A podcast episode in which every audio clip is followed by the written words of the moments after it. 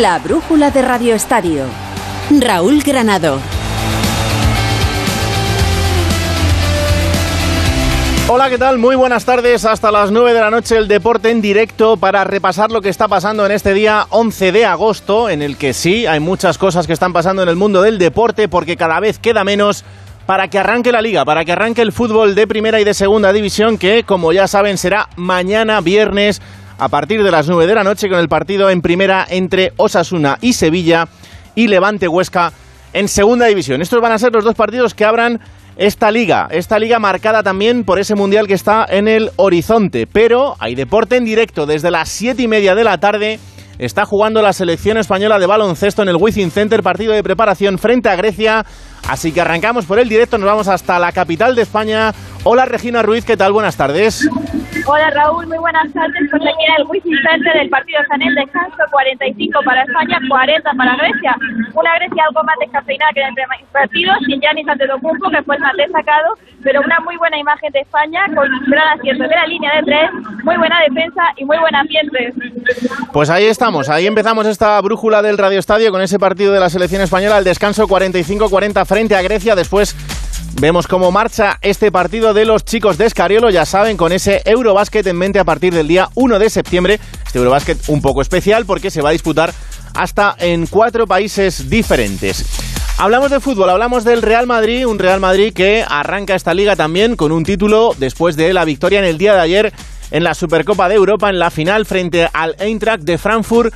2-0 ganaba el conjunto blanco y quiero saber qué opinión tiene el día después y si es optimista para el futuro el látigo serrano. Hola Miguel, ¿qué tal? Muy buenas. ¿Qué tal Raúl? Pues la verdad es que me pareció un Madrid muy poderoso en lo físico, muy solidario en la fase defensiva del juego, con muchísima intensidad, eh, con velocidad con la pelota. Me pareció un equipo con mayúsculas. Desde luego, con, con rendimiento como el que tuvo el Madrid ante el Eintracht de Frankfurt, es muy fácil ser optimista de cara a la temporada. Es verdad que el Eintracht es un rival inferior al Real Madrid, que el Real Madrid va a tener que ganar a rivales mucho mejores que el Eintracht, tanto en la Liga Española como sobre todo en la Champions, pero desde luego los automatismos de un equipo que juega de memoria con la Santísima Trinidad en el medio campo y que tiene jugadores con piernas muy frescas como Fede Valverde, como los que entran desde el banquillo, Camavinga, Chuamení o Rudiger, las sensaciones son inmejorables. Creo que el Madrid ha empezado la temporada tan en alto como acabó la anterior o todavía más.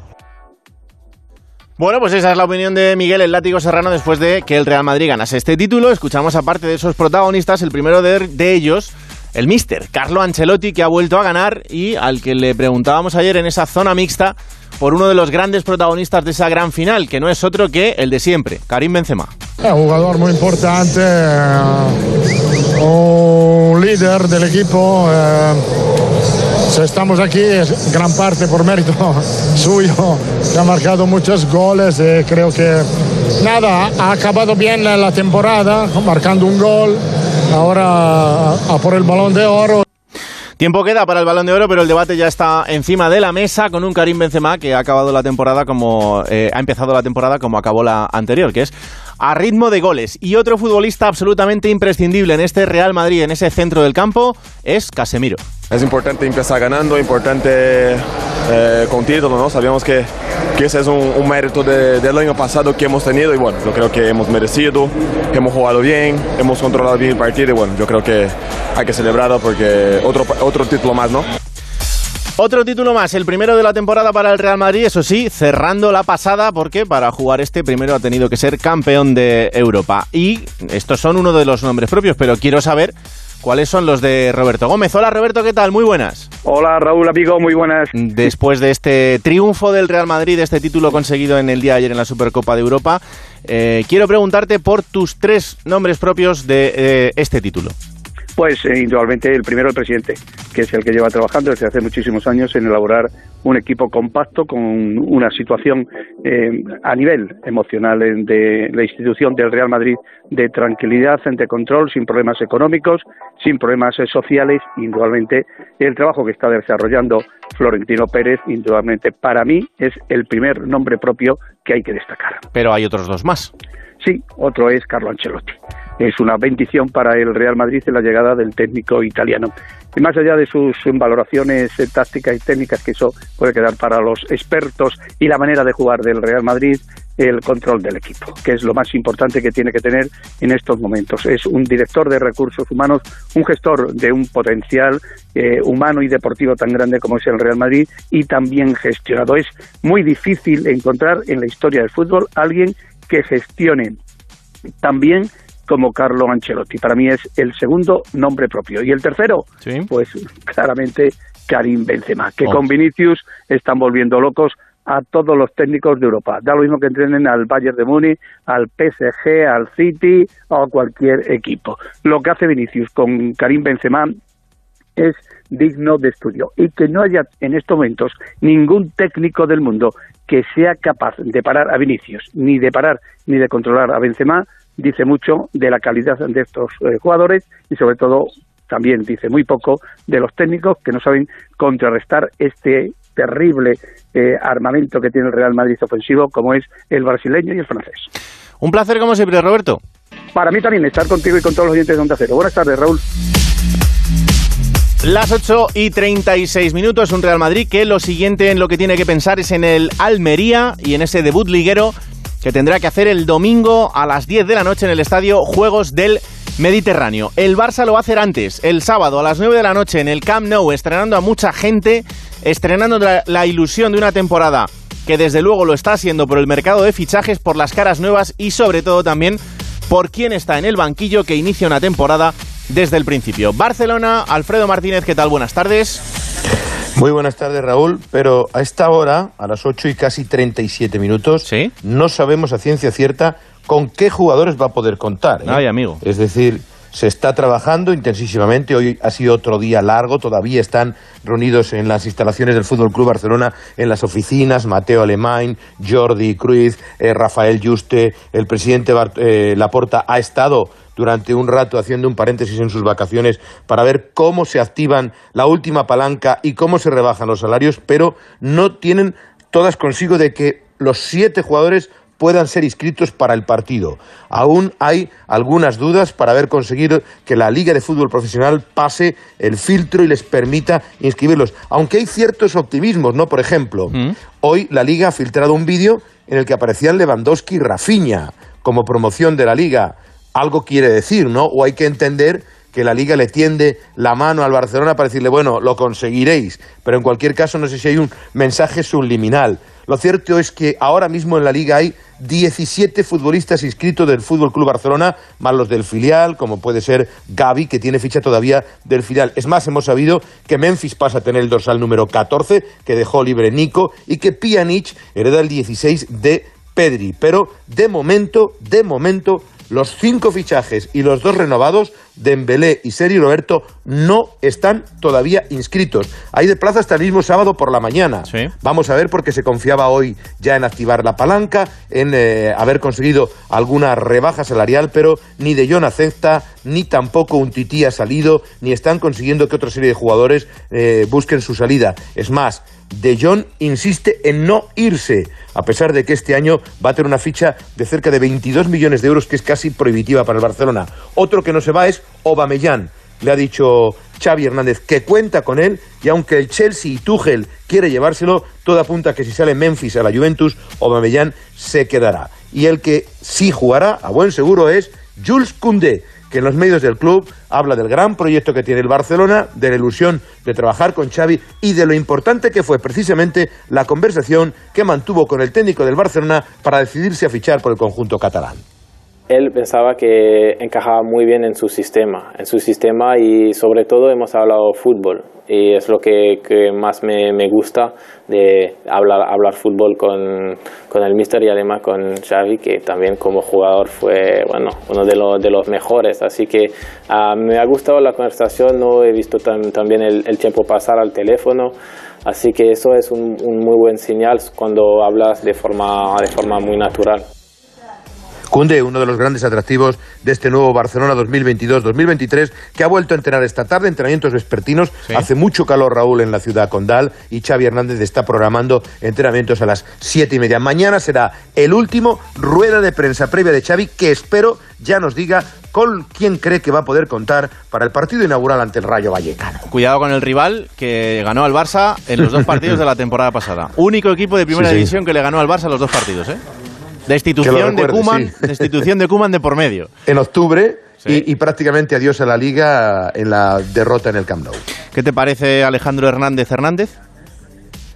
Bueno, es el árbitro del gol del campo del Benito Villamarín, pero no recordarle siempre errores no es bueno, ¿no? Yo creo que empieza la temporada, vamos a hacer tabla rasa de todo el pasado, ¿no? Buen árbitro, sí. Ay, me parece bien que empecemos desde cero. Gracias, Alfredo. Un abrazo. A, a ti, hasta luego, un abrazo. Por cierto, en el Rayo Vallecano esperando la oficialidad del fichaje de Diego Costa. La situación es la misma que os contábamos hace ya alguna semana aquí en Onda Cero, que después habéis podido escuchar en muchos otros sitios, y es que el acuerdo es total entre el presidente del Rayo Vallecano y el delantero hispano-brasileño. Ahora bien, hay muchas dudas en el equipo y por eso todavía no es oficial. Donde conoce muy bien a Diego Costa es en Madrid, pero además de en el Rayo, en el Atlético de Madrid. El Atleti debutará el lunes 15 de agosto, 7 y media de la tarde en el Coliseum, en un derby de la Comunidad de Madrid frente al Getafe y todavía con el futuro de Álvaro Morata en entredicho. Hola Alejandro Mori, ¿qué tal? Buenas tardes. Hola Raúl Bernardo, ¿qué tal? Buenas tardes. Y con el arbitraje del murciano Sánchez Martínez y con Estrada Fernández en el bar. Bueno, pues sí, hace dos días la cadena estadounidense ESPN y hoy, como nos cuenta Jesús López Sky, señalan que han ofrecido a Álvaro Morata al Manchester United. Bueno, yo la información que tengo es que Álvaro Morata quiere quedarse y va a continuar. De hecho, eh, va a ser titular en ese partido frente al Getafe. Eh, aunque hoy no ha entrenado, un entrenamiento que acaba de finalizar por un golpe, en principio sin importancia, y por tanto vamos a tener eh, tranquilidad. También señala de Telegraph que el Manchester City quiere reforzar el lateral izquierdo con Renan Lodi. Ojo, porque esto ya me cuadra más. ¿eh? 24 años, eh, cuatro temporadas, no acaba de ser titular y yo creo que en el club, si se produce una buena oferta, podría darse que hay al traspaso. Eh, en esa posición Raúl está Reinildo y si juega el Atlético de Madrid con el sistema de tres centrales y dos carrileros, pues tiene también a Carrasco o al propio Saúl. Veremos qué pasa en los próximos eh, días. Como te digo, acaba de finalizar el entrenamiento con Jiménez y Felipe al margen. Ayer volvió Oblak eh, tras sus molestias de espalda, hoy lo ha hecho De Paul y no han entrenado Morata con un golpe, Bissell con amigdalitis y Vas con permiso del club para resolver asuntos personales. Y por cierto, lo tengo que destacar para terminar, Raúl Granado, el próximo domingo, ya estamos acreditados, primera rueda de prensa presencial en la sala de prensa de la Ciudad Deportiva del Atlético de Madrid desde la pandemia. A Grandísima noticia. Veremos a- y podremos eh, hablar con Diego Pablo Simeone cara a cara, eso sí, con mascarilla de por medio, pero sin ningún problema. Sí se había hecho en el auditorio del Wanda porque es muy grande, pero no todavía en la sala de prensa de la Ciudad Deportiva. Pues hay que celebrarlo, claro que sí. La vida sigue adelante, la vida se abre camino, como siempre. Gracias, Jano, un abrazo. Otro para ti. Vamos a Valencia. El Valencia debutará el domingo a las siete y media de la tarde frente al Girona en Mestalla, en una temporada también en la que se arranca desde la ilusión, al menos desde la ilusión de un nuevo técnico. Eduardo Esteve, ¿qué tal? Buenas tardes. Hola Raúl, buenas tardes. Y pensando en una cara nueva como la de Nico y también en alguien que arrastra una sanción de la temporada pasada que podían pensar incluso que esto fuese una situación diferente, pero que se confirma que va a tener que cumplir. Sí, el caso de Nico González, que solo falta que se haga oficial, el futbolista ya está en Valencia, ha pasado el reconocimiento médico, ha ido incluso a firmar ya su contrato de cesión para lo que resta de temporada y solo falta eso, que el Valencia lo haga oficial. La otra es la mala noticia, porque hay mucha indignación en Valencia con esa sanción de cuatro partidos a José Luis Gallá. Fueron unas declaraciones hechas después del partido frente a Osasuna. El comité de eh, eh, competición le sancionó después de que denunciara el comité, el- la Federación Española de Fútbol a través de eh, su Departamento de Integridad. Luego, apelación, apelación ratificó la sanción y el TAD hoy ha desestimado el recurso del Valencia e incluso la cautelar. Mañana va a ofrecer una rueda de prensa José Luis Gallá. Ha hablado hoy y lo ha hecho a través de las redes sociales, a través de Twitter y ha sido muy contundente. ¿eh? Ha dicho, quiero mostrar mi más absoluta desaprobación con la decisión que ha tomado el TAD en el día de hoy. Dice, no se puede aplicar la normativa dependiendo del año, mes o apellido del jugador. Dice que es un agravio comparativo sin ningún tipo de precedentes y ojo Raúl porque peligra su presencia en el Mundial. Se pierde cuatro partidos frente a Atlético, Atlético de Madrid, Getafe y Girona y solo jugaría dos antes de que Luis Enrique diera la lista, con lo que él mismo eh, destaca que es un año muy ilusionante para él y que eh, tiene ese desafío especial que es el Mundial y que peligra a vida cuenta de la sanción. Pues atentos estaremos a lo que diga mañana presencialmente. Gracias Edu, un abrazo. Un abrazo Raúl. Quiero saber cuál es la opinión de Cayetano Ross en cuanto al optimismo que hay en la ciudad del Turia. Cayetano, ¿qué tal? Buenas tardes. Hola Raúl, buenas tardes. Del Valencia de Catuso espero un cambio radical de estilo de juego respecto al de la temporada pasada con Bordalás menos faltas, más pases, más posesión, más ataque y no sé si mejores resultados. Eso va a depender sobre todo de la contundencia en las áreas para ver si puede mejorar el octavo puesto la temporada pasada y la final de Copa con Bordalás. Está claro que hay un nuevo capítulo de descapitalización del club con la venta de Guedes. No ha habido eh, inversión en fichajes. Los tres que llegan son dos cedidos eh, y uno con la Carta de Libertad, pero sin embargo me gustan los refuerzos de, Nico González, de Samu Castillejo y de Samuel Lino y espero que lleguen eh, tres fichajes más para que Gatuso eh, cambie la mentalidad de los jugadores, es lo que está intentando, hacerles sentir importantes y a partir de ahí volver a que el Valencia esté a la altura de su historia y volver a pelear por Europa después del fracaso de las tres últimas temporadas. no hay apenas inversión en fichajes, pero Mestalla se agarra al carisma de Gatuso. Bueno, pues hablamos del Real Madrid, ya lo hacíamos en el arranque de este programa, pero quiero saber cómo ha sido el viaje de vuelta del conjunto blanco, cómo ha sido el día después de tener un nuevo título más en las vitrinas. Hola Fernando Burgos, ¿qué tal? Buenas tardes. Buenas tardes, Raúl. Pues el equipo ha llegado casi a las 7 de la mañana a Barajas, ha tenido el día libre. Mañana volverán a ejercitarse en Valdebebas a partir de las 10 de la mañana entrenarán viernes y sábado y el domingo viaje a las 12 del mediodía a Almería. Por cierto, también en el Real Madrid se van a recuperar las ruedas de prensa presenciales en Valdebebas el día antes de los partidos. Oh. Sí, la primera el sábado a eso de la una de la tarde. Bueno, evidentemente es una gran noticia que volvamos a esta normalidad. Lo que anunció anoche Ancelotti después del partido es que en Almería habrá cambios en el once titular y puede que entre cuatro y cinco. Las rotaciones esta temporada van a ser más habituales que la pasada por dos razones. Una, la plantilla es más amplia y se suman tres jugadores. Los dos fichajes, Rudiger y Chouameni y Hazard. Ayer no jugó un solo minuto, pero seguro que el domingo lo hace en Almería. Y dos, hay jugadores que con un año más necesitan tener mayor descanso. Modric, Cross, Carvajal, Benzema, Casemiro. Y los jóvenes van a apretar más si cabe que la pasada campaña. Ver a Camavinga o Rodrigo Gómez de titulares será muy habitual. De lo de ayer, un par de conclusiones. El Madrid empieza mejor que terminó la pasada temporada, ganando, pero me refiero a fútbol y determinación. El equipo llegó a Helsinki con las piernas frescas y el depósito lleno, lógico, pero también con una confianza y una seguridad muy grande que le hace jugar mejor al fútbol. Vale que no se puede calibrar en su justa medida el partido por el rival, pero sí por las sensaciones. El trabajo de pretemporada de Antonio Pintus ha sido extraordinario y se nota los automatismos de la pasada campaña, pero con un punto más de fútbol y de ambición. En los próximos 18 días de agosto, el Madrid tendrá tres partidos de liga a domicilio, uno cada seis días. El domingo Almería, siguiente sábado Vigo y el 28 la visita al campo del Real Club Deportivo Español. Con las bases físicas muy bien realizadas en Valdebebas y Ucla, en Los Ángeles, Pintus ahora bajará las brutales cargas de trabajo de estas cinco primeras semanas para mantener el primer pico de forma hasta noviembre, que es cuando entre 14 y 16 madridistas, Raúl, se mm. irán al Mundial de Qatar. Hasta ahí es la primera fase de la preparación de Pintus que ha comenzado inmejorablemente.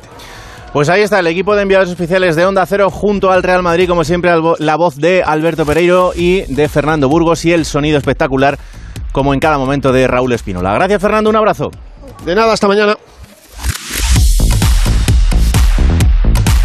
La brújula de Radio Estadio.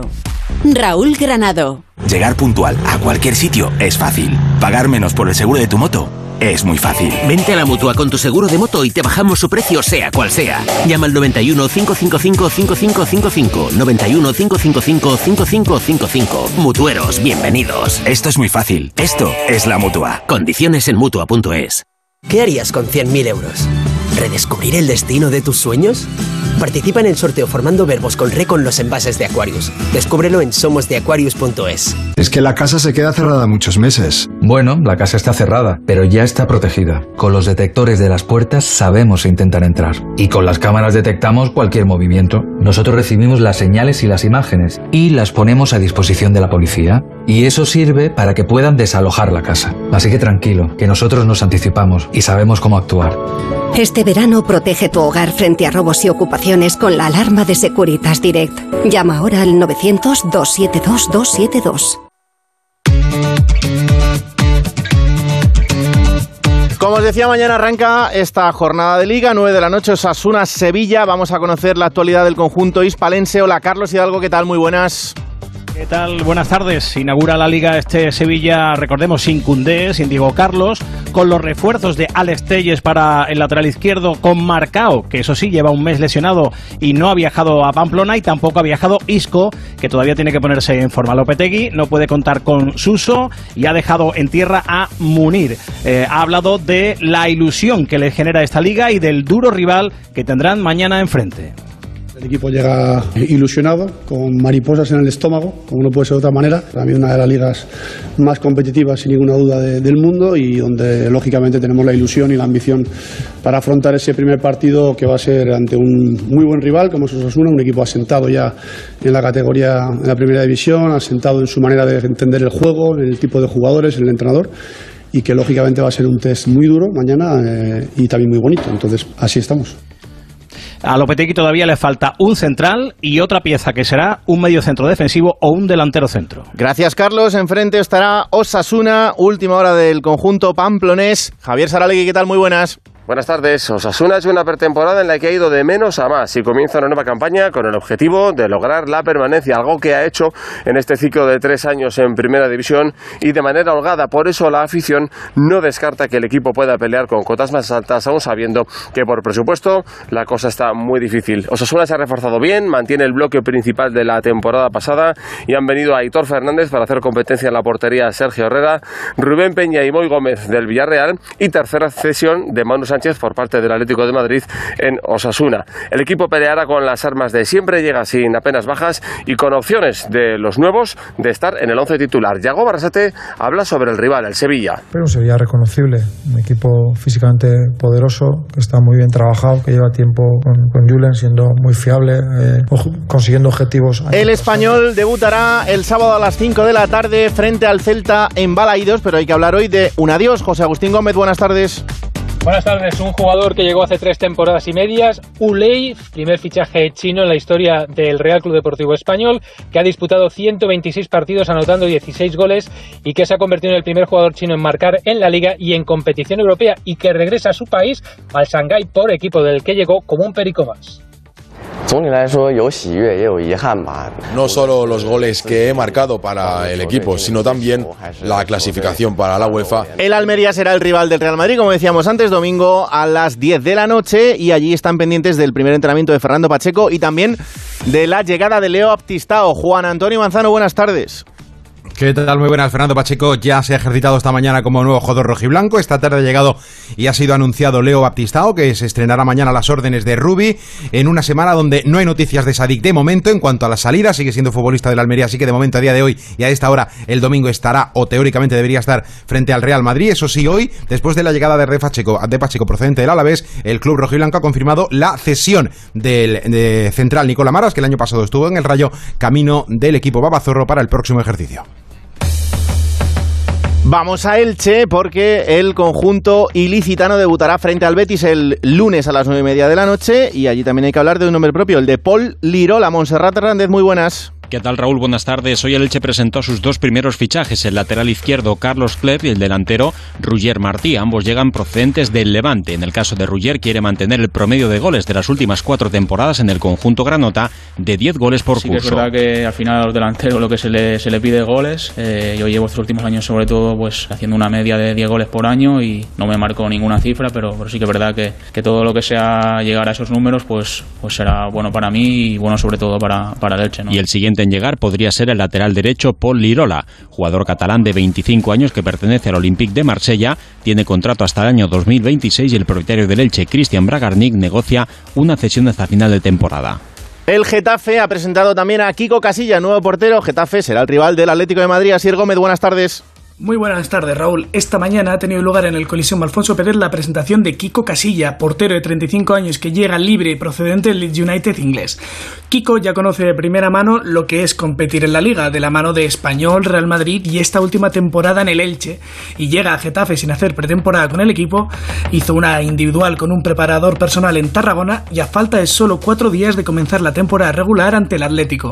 En rueda de prensa ha comentado el gran bloque que se ha formado este mercado de fichajes, las aspiraciones europeas a las que puede llegar el club y sobre la competencia en la portería. Bueno, convivimos el día a día todos muy juntos y está claro que va a ser una competencia muy sana, muy competitiva, porque si no yo creo que sin eso nos haremos daño unos a otros. Sabemos a lo que venimos los tres, a trabajar, a, ser competitivos y luego ya pues el míster que, que sé que tiene que decidir, pero buen rollo seguro que va a haber. Comenzará a todas luces como segundo David Soria y el tercero en disco que parece que se tendrá que buscar equipo es Diego Conde, el portero de 23 años que tendrá que salir cedido para conseguir minutos y el Huesca ya se ha interesado en su incorporación. La brújula de Radio Estadio. Raúl Granado. ¿Fin de semana memorable?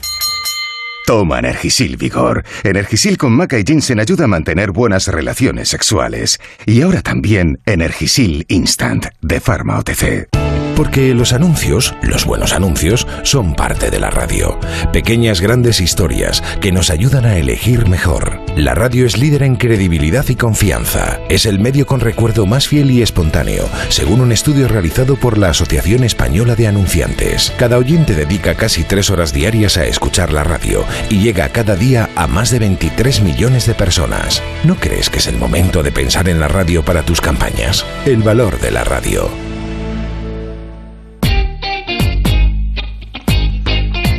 Y mañana arranca también la liga en segunda división. Lo hará en eh, Valencia con el partido entre Levante y Huesca. Hola Jordi González, ¿qué tal? Buenas tardes. ¿Qué tal, ganado? Bueno, pues comparece el primer gran gallito de la segunda división del fútbol nacional. Sí, hablo de Levante Unión Deportiva y lo hace en el Ciutat de Valencia, donde podrán estar todos y cada uno de sus fichajes después de que en la tarde de hoy se haya inscrito en la liga a Iborra y a Wesley Moraes en la punta de ataque con lo que podrían ser de la partida.